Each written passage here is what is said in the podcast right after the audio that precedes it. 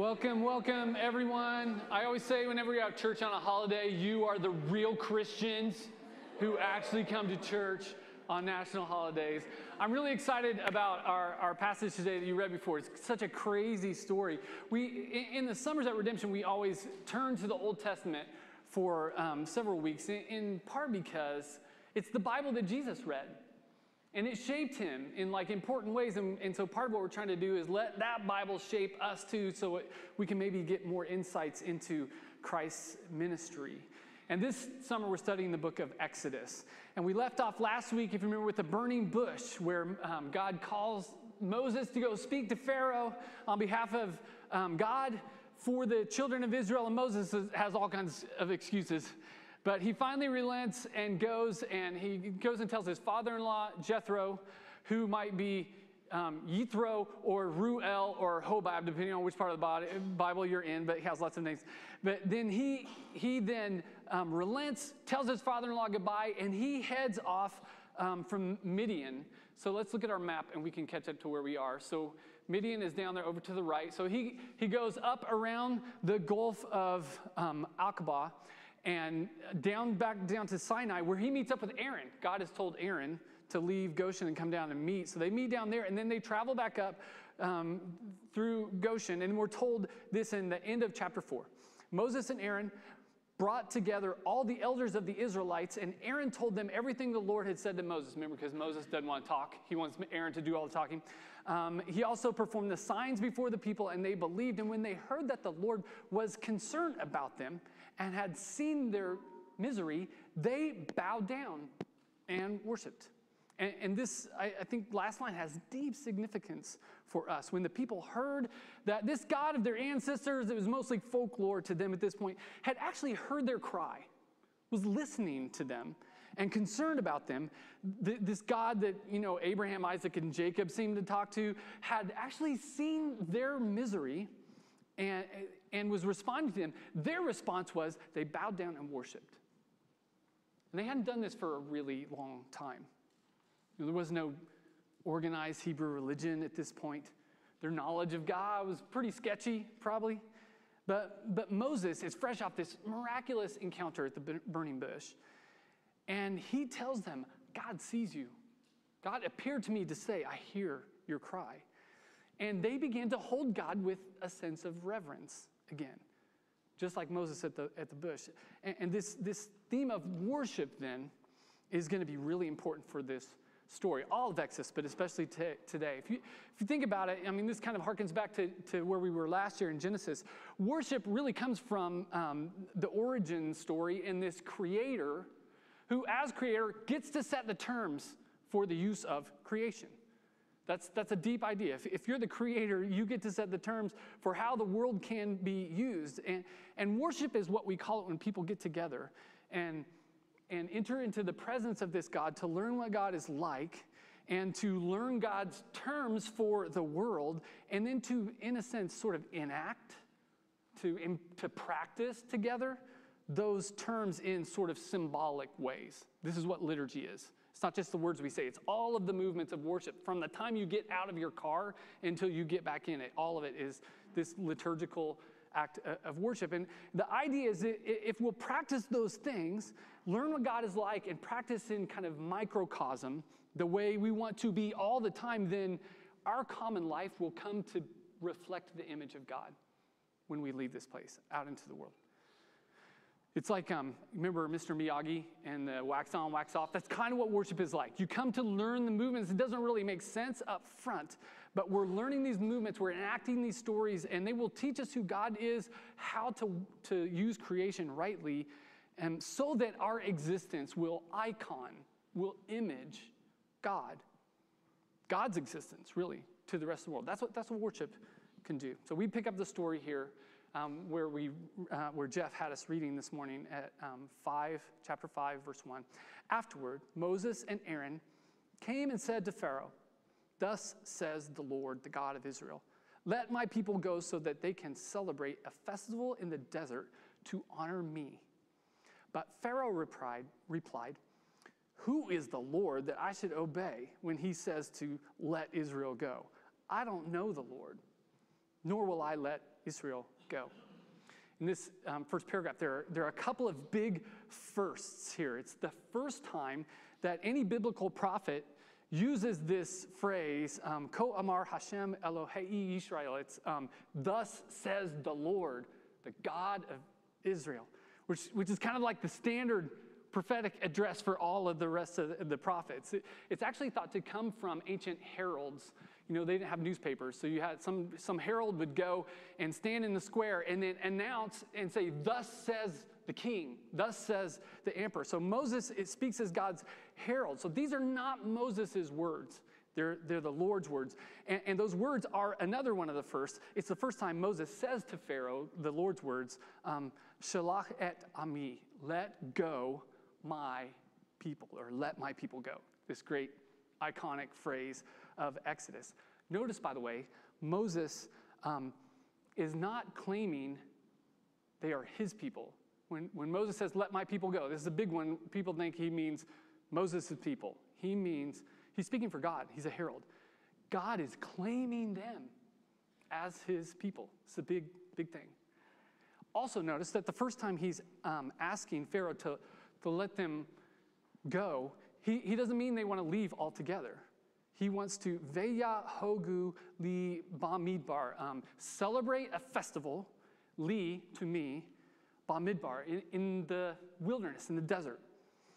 Um, and veya hogu is, it refers to like a very particular form of worship where there has to be this pilgrimage. You take a journey together to like a shrine or a holy site. Here it's ba, bar midbar, the desert, which is desert and wilderness, a big theme for all of Israel's life. So they travel out to the desert where important things always happen to them, where they would then perform a sacrifice and then hold this big feast together. It would take days for this to all happen. And so God is asking Pharaoh here, let my people go so they can worship me and remember who their God is and be reminded of this God's terms for how to organize the world. And the implication is sort of if they'll go out into the desert and remember God and get some distance from Egypt a little bit, that they'll remember what it's like to be free and they won't want to be slaves anymore when they head back. That, that's sort of the ask in the beginning here. And Pharaoh said, Who is the Lord that I should heed his voice and send off Israel? I do not know the Lord. The, the word there is yada that we've talked about almost every week. I do not know nor will I send them off. So this, this Pharaoh has the same problem as the previous Pharaoh who did not yada know Joseph, didn't remember Joseph. This, this guy said, I don't, I don't yada Yahweh, I don't know this God. Um, and, and it's kind of ironic because in his ignorance here, Pharaoh actually voices the main question for the entire book of Exodus. This is it right here. He's this, this kind of guy who doesn't even know really what he's saying, says the main question for all the Exodus narr- narrative Who is the Lord that I should heed his voice? That's the central question. It's who's this God of Abraham, Isaac, and Jacob that we kind of talk about, almost like Santa Claus? What's this God's name? Um, what's this God like? What are his terms for how to use the world? And, and is this God, this is a big one, is this God really a power to be reckoned with in the world? And here, Pharaoh states his own problem. He does not know this God. And, and what we see in the narrative is Pharaoh's ignorance of God makes him susceptible to the misuse of the world, to the exploitation of people, and really to, to a violation of the basic terms of use for creation that are set out by God. And, and here's the thing it's not just Pharaoh who has this problem. It's in the story, even. It's a, it's a problem for the children of Israel as well. In fact, the, the rabbis point out that when um, Moses and Aaron go to Pharaoh here, they were supposed to bring the elders along with them. And the Hebrew um, midrash, the, the, um, their tradition holds that as they approached the palace, the elders just sort of slipped away in fear, one by one, right? That's what Rashi says, the closer they got. And so the, the children of Israel, they don't really know this God either. And, and they're not certain of this God's power. They're kind of afraid they lose their nerve. And so, this lack of knowing God, it's a problem for Pharaoh, it's a problem for the elders of the people, and it, it's one of those things that is a problem for all of us. We don't know who God is and what God is like. We don't just show up here knowing this and, and knowing God's terms for the use of the world. It's, it's part of our whole tradition, the Hebrew tradition and the Christian tradition. And so we're all susceptible, since we don't know God and what God's like, it, we're all susceptible to the misuse of creation. And we do it all the time.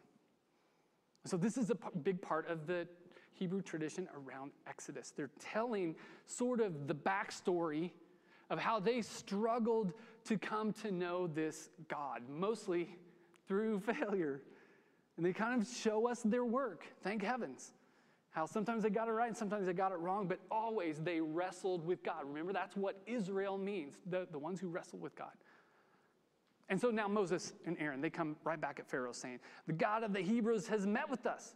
Now let us take a three day journey into the wilderness to offer sacrifices to the Lord our God, or he may strike us with plagues or with the sword. Um, uh, scholars that I read this week noticed that the language that Moses and Aaron use here is not sort of the normal effusive language that you would use with a king like this. Usually they use all this deferential speech, a lot of bowing, a lot of scraping, and like, oh, great king, mighty and powerful, your hair looks so nice, your breath smells so good, right? Like they would just butter him up. There's none of that. And when Pharaoh tells him no, they just keep badgering him.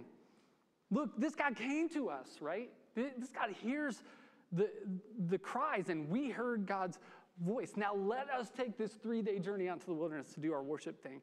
Pharaoh then comes right back at them, reasserting the power and will of the empire. Moses and Aaron, he calls them by name, why are you taking the people away from their work? Get to your labors. Pharaoh continued, The people of the land are already so numerous, and you would have them rest from their labors? So Pharaoh's like, Look, the, the, the people of the land here, your, your job is not to worship, your job is to work. He repeats the, the word is um, sevala. Um, it, it's um, burden, um, forced labor. It's actually it's kind of the ancient word for sl- servitude or slavery, which is different from like slavery in the American South. It's kind of indentured servitude. It didn't always mean oppression, although these guys are being oppressed. Um, and so Pharaoh says, do you, do you think these people are free?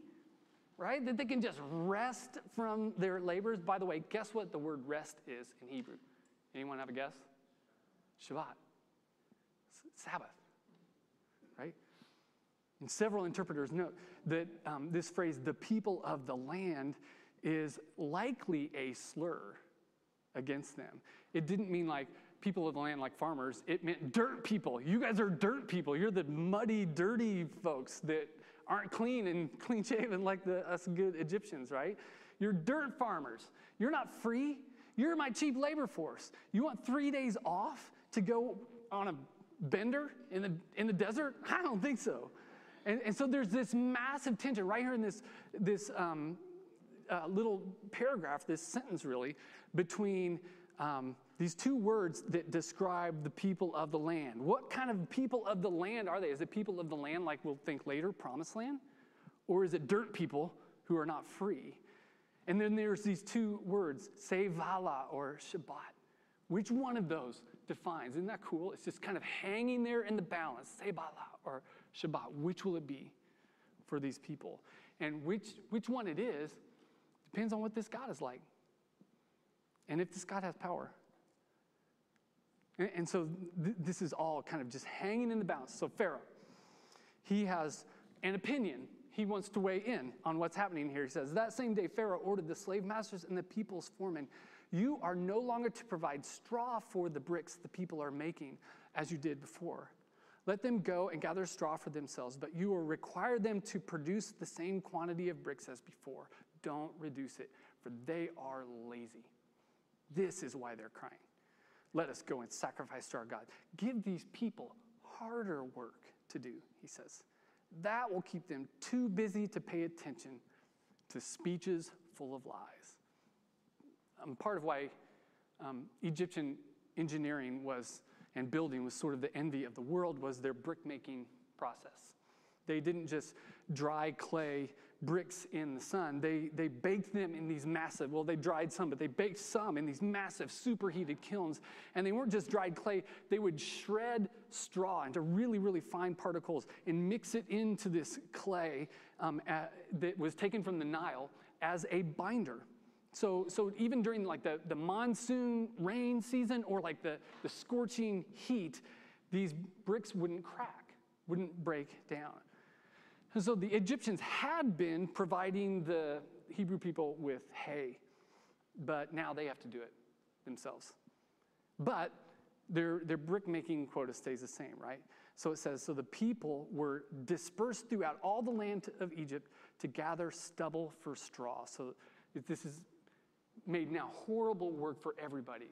Women and children are, are, likely involved here too. And then the slave masters kept pressing them keep working, make your daily quota, just as when the straw was provided. So they're driving them harder and harder. And the foremen of the people, these are the Hebrew kind of foreman of each little crew, the foremen of the people of Israel, whom Pharaoh's slave masters had appointed to be over them, were flogged. They're getting beaten here and asked, Why haven't you fulfilled your quota of bricks yesterday and today as you did formerly? So they've kind of they've doubled their work here, and they're driving them relentlessly. And when they can't keep up with their quotas, the Pharaoh's men use this in, as an excuse to beat on him a little bit. And then the Israelite supervisors came to Pharaoh. They're bypassing Moses and Aaron at this point. Come to Pharaoh and cried, Why do you treat your servants like this? No straw is given to your servants, calling themselves his servants. Like they're saying, we're, we're good. Like you're the master, we're the servant. No straw is given to your servants, yet they say to us, Make bricks. Look how your servants are beaten. You are unjust to your own people. They call, God has called them my people, and they say, To your own people. Yikes. And so they confront Pharaoh about the violence and they accuse him, of injustice. But there's this confusion about who's the master, and who they belong to. And so Pharaoh says, You are lazy, lazy. This is why it says it twice in, in, in Hebrew too. Like, you are lazy, lazy. That is why you say, Let us go out and sacrifice to the Lord. Go now and work, for no straw shall be given to you, but you shall still deliver the same number of bricks. And the Israelite supervisors saw that they were in trouble when they were told, You shall not lessen the daily number of bricks. And as they left Pharaoh, they came upon Moses and Aaron, looking sheepishly, I'm guessing, who were waiting to meet them. And they said to them, Lord, look upon you and judge. You brought us into bad odor with the Pharaoh and his officials and have put a sword in their hand to kill us. Now, both Pharaoh and all his men and all the Hebrew people know the problem here is not that they are lazy. This has never been a problem. They were an extremely industrious labor force for Pharaoh. The problem is, Pharaoh has put them in an impossible situation because he's afraid of them, their, their numbers. There, there's, um, you know, their, their whole economy is shaped like a pyramid, and there's getting to be way too many people here down at the bottom of the pyramid, and it's making him a little bit crazy. And so he puts them in a situation where they will inevitably fail. And then he calls them lazy. And he blames them and mistreats them. And this, this is, in a sense, revealing the nature of, of empire. Um, Walter Brueggemann, the Old Testament scholar, he says this Pharaoh says to the Hebrew slaves, You're lazy, lazy, get to work, which is, of course, what powerful people regularly say about poor people. They are poor because they are lazy. How many of you heard that at one time or another, right? And Pharaoh stands in for all empires here. This is how they get away with injustices. They manipulate their, their people into an impossible um, situation, usually through some sort of system, some bureaucracy, some structure. And when the people falter, they say, This is your fault. You guys are lazy. And it's, it's a shell game, it's, it's a ruse. And the Pharaoh, what he really, he just doesn't want to have a discussion about, you know, labor rights or, or religious freedoms. He really just wants to make them feel powerless. When I was little, I had this uncle. I don't know if you ever played this game with your kids, but um, I had this uncle who would, when I was small, like four or five, he would grab my arms and, and take control of them and then make me hit myself and be like, why are you, why are you hitting yourself? Why are you hitting yourself? That's, that's Pharaoh in this. I would usually run off crying, which is a little bit what the people of Israel do. That, that's what he's doing here. It's the playground bully, right? Who like takes the ball from the game and everybody's like, give us our ball back. He goes, what ball? I don't have a ball. And they're like, the one right there in your hand. He's like, which, which hand? And then they say, it's in your right hand. And he switches and he's like, no, it isn't. What, what ball? You know, that's, this is what bullies do. Everybody knows what's really going on. They're not doing it to actually try and convince them. They're doing it to exhaust and exasperate weaker people to make them feel powerless and frustrated.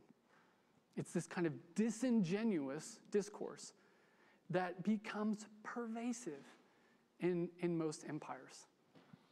And it's pervasive in, in our own culture, for sure. I mean, sometimes try to have a meaningful discussion among like diverse groups with diverse backgrounds and opinions. A, a meaningful discussion on something like climate change, right? Or healthcare or immigration or, you know, issues of race, racial injustice or economic injustice. And the gaslighting, the whataboutism you'll encounter or, you know, slip into yourself, ourselves, I should say ourselves, it's crazy making. You know, one, one group says something like Black Lives Matter. And then immediately somebody goes, well, don't blue, blue lives matter, right? Don't all lives matter? You're like, come on, man. Like, you, you know what is going on here, right? Like, but from the side of the powerful, the point is not to have a meaningful conversation. They don't, they're not being genuine, it's disingenuous. They do not want to have a serious discussion. Their goal is to frustrate people until they just give up, and then the status quo survives.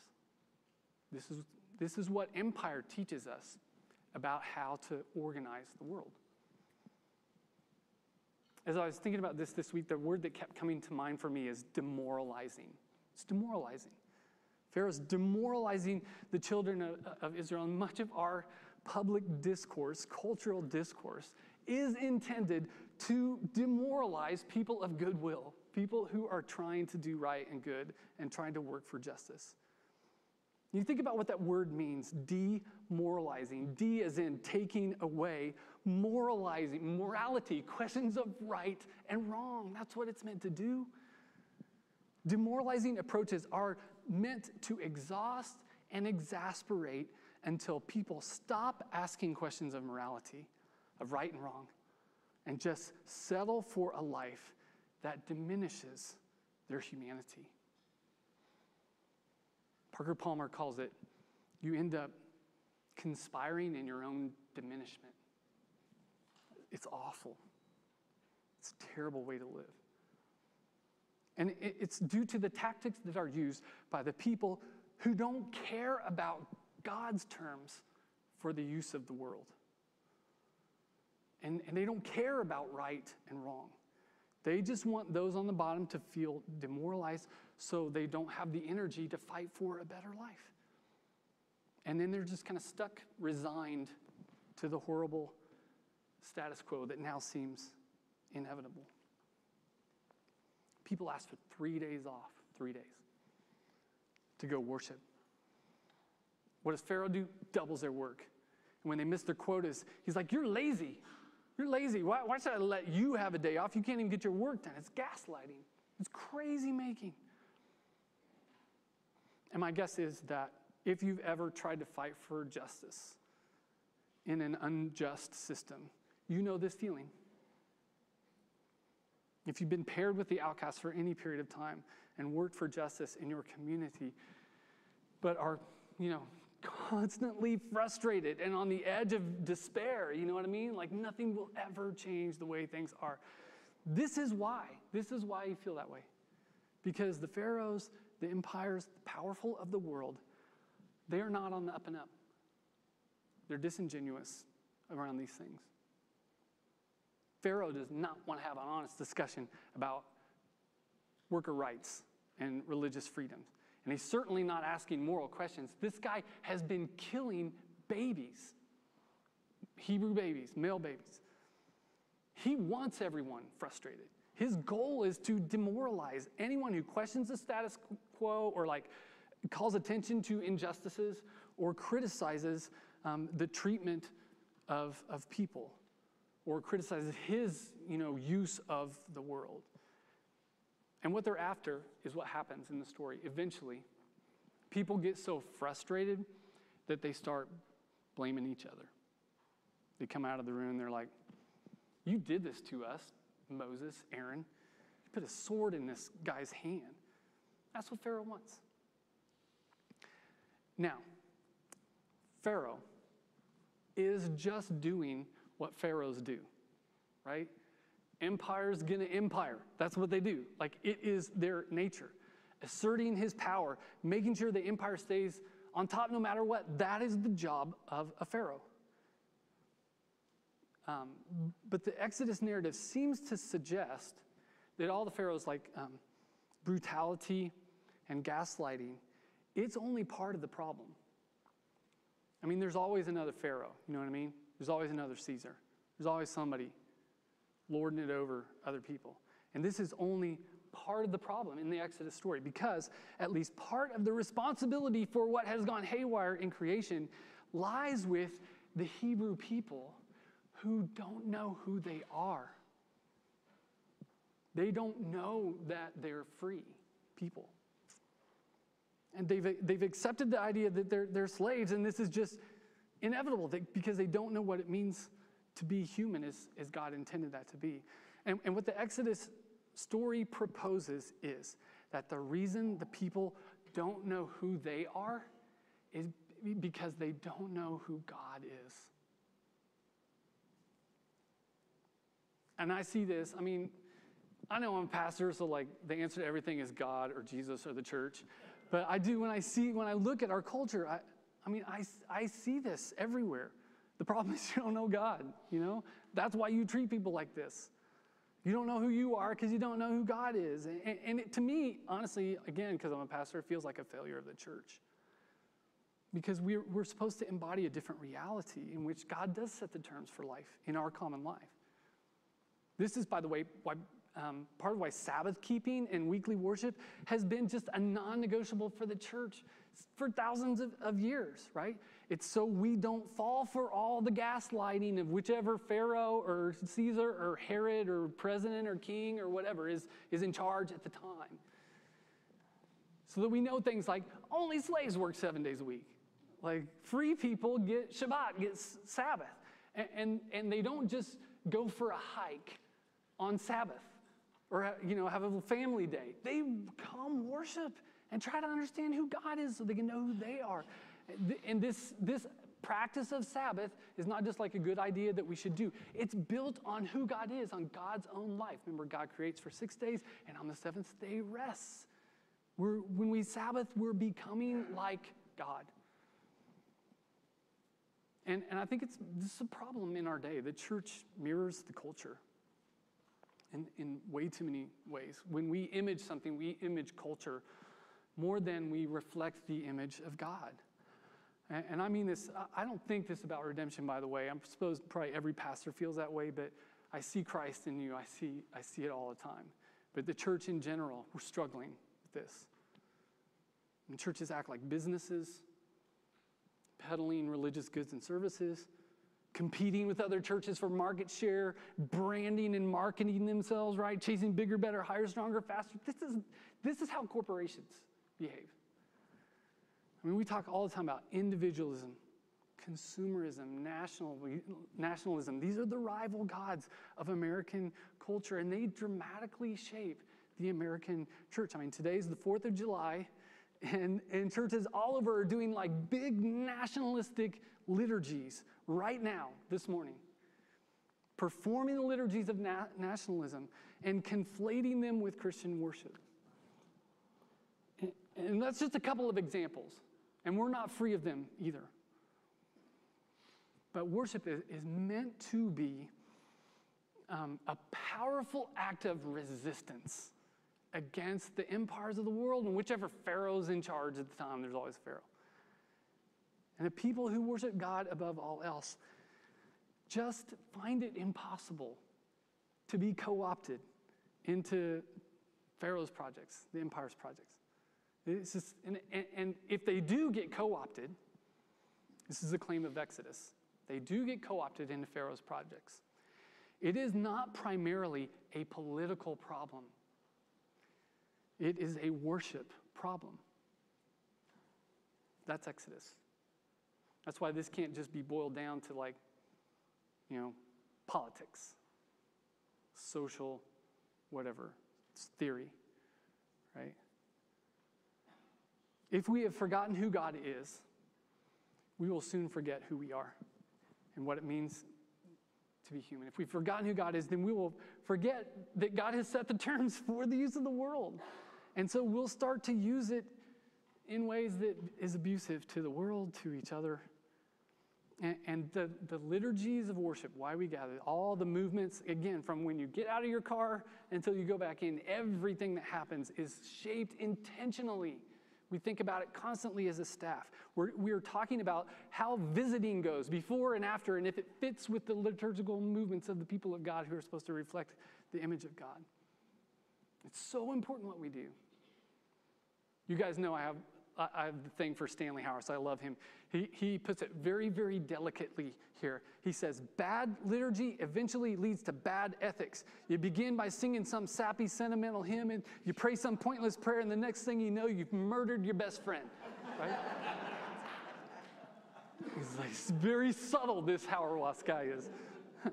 and he's joking, but he, he's trying to raise the stakes, you know? He's trying to say, worship is that serious, what we do. And it, it goes back to Pharaoh's original question, the question for the whole book Who is the Lord that I should heed his voice? It always makes me think of that St. Francis prayer that he prayed all the time. It was kind of his devotional frame that has become part of my life. It's just, it's, it comes to me in silence. Who are you, O Lord, and who am I? That's what, he, that's what Francis would say over and over. Say it with me. Who are you, O Lord, and who am I? This is the, this is the refrain of, of the children of God. And it's the central question of Exodus, and it's a central question for all of us because we're God's image bearing creatures. And it's really easy here in the midst of the, you know, most powerful empire in the history of the world to forget what it means to be image bearing creatures. And the church is meant to be the one people who refuse to forget. And we gather each week to, to keep the memory alive of who God is and who we are and what God's vision is for the right ordering of creation, God's terms. And, and we do this within this, this power that was released into the world through Christ, this spirit that binds us together and to God. Um, we're lucky. It's, it was, it's different now than it was for them. We have this spirit drawing us together and pointing us in, in, a, in a much different way. And so, as this part of the story draws to a close here, the stage is sort of set for this epic showdown between Pharaoh's view of the world and God's view. And Pharaoh's view, of course, is symbol, symbolized by the pyramid. Look at, look at the pyramid. That's, that's the shape of it, with the very powerful at the top and everything commodified and given value, and the value all flowing up toward the top, and then cheap workers at the bottom dealing with injustice, but who cares about those guys, right? And the Pharaoh and all his people and all their armies and all their powers and the priests and the religion, all of it guarding the pyramid shape, guarding the status quo. And it's just awe inspiring, right? They're, this is on purpose. They weren't like, hey, let's build a, you know, a triangle that has four sides. It's like, this is awe inspiring. It's meant to go, whoa, right? And it's demoralizing to anybody who wants to change the system. I mean, tear down the pyramids.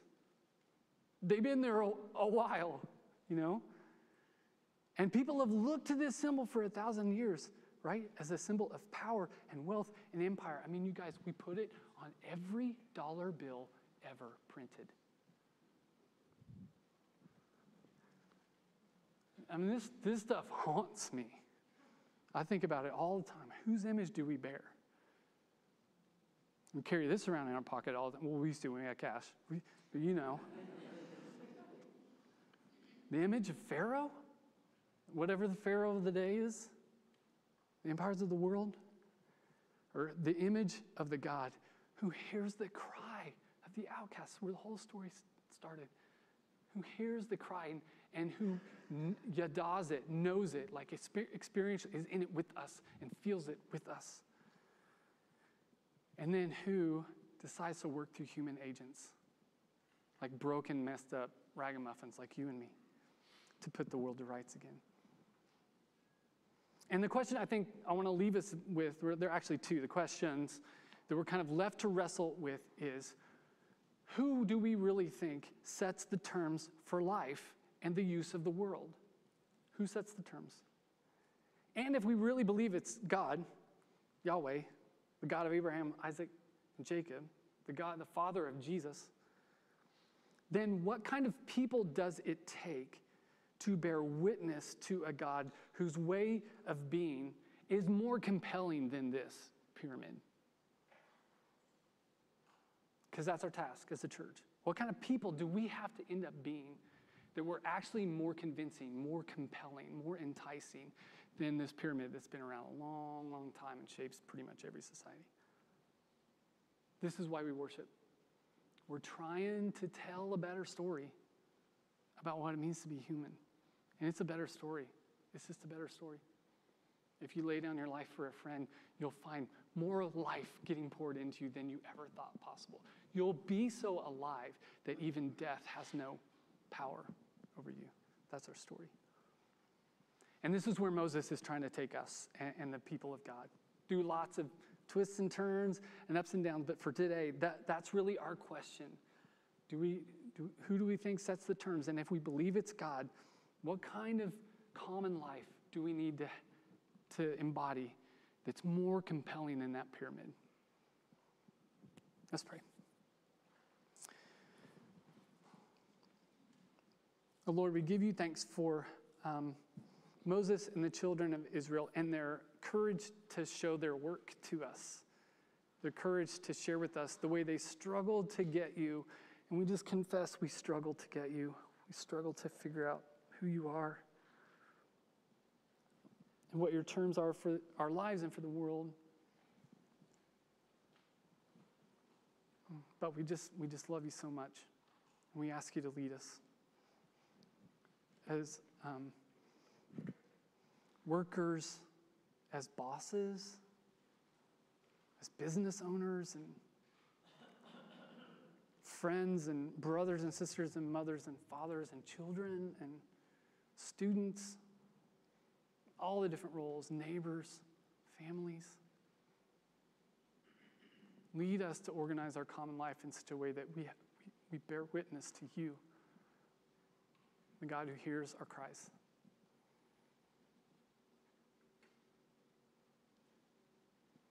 Amen.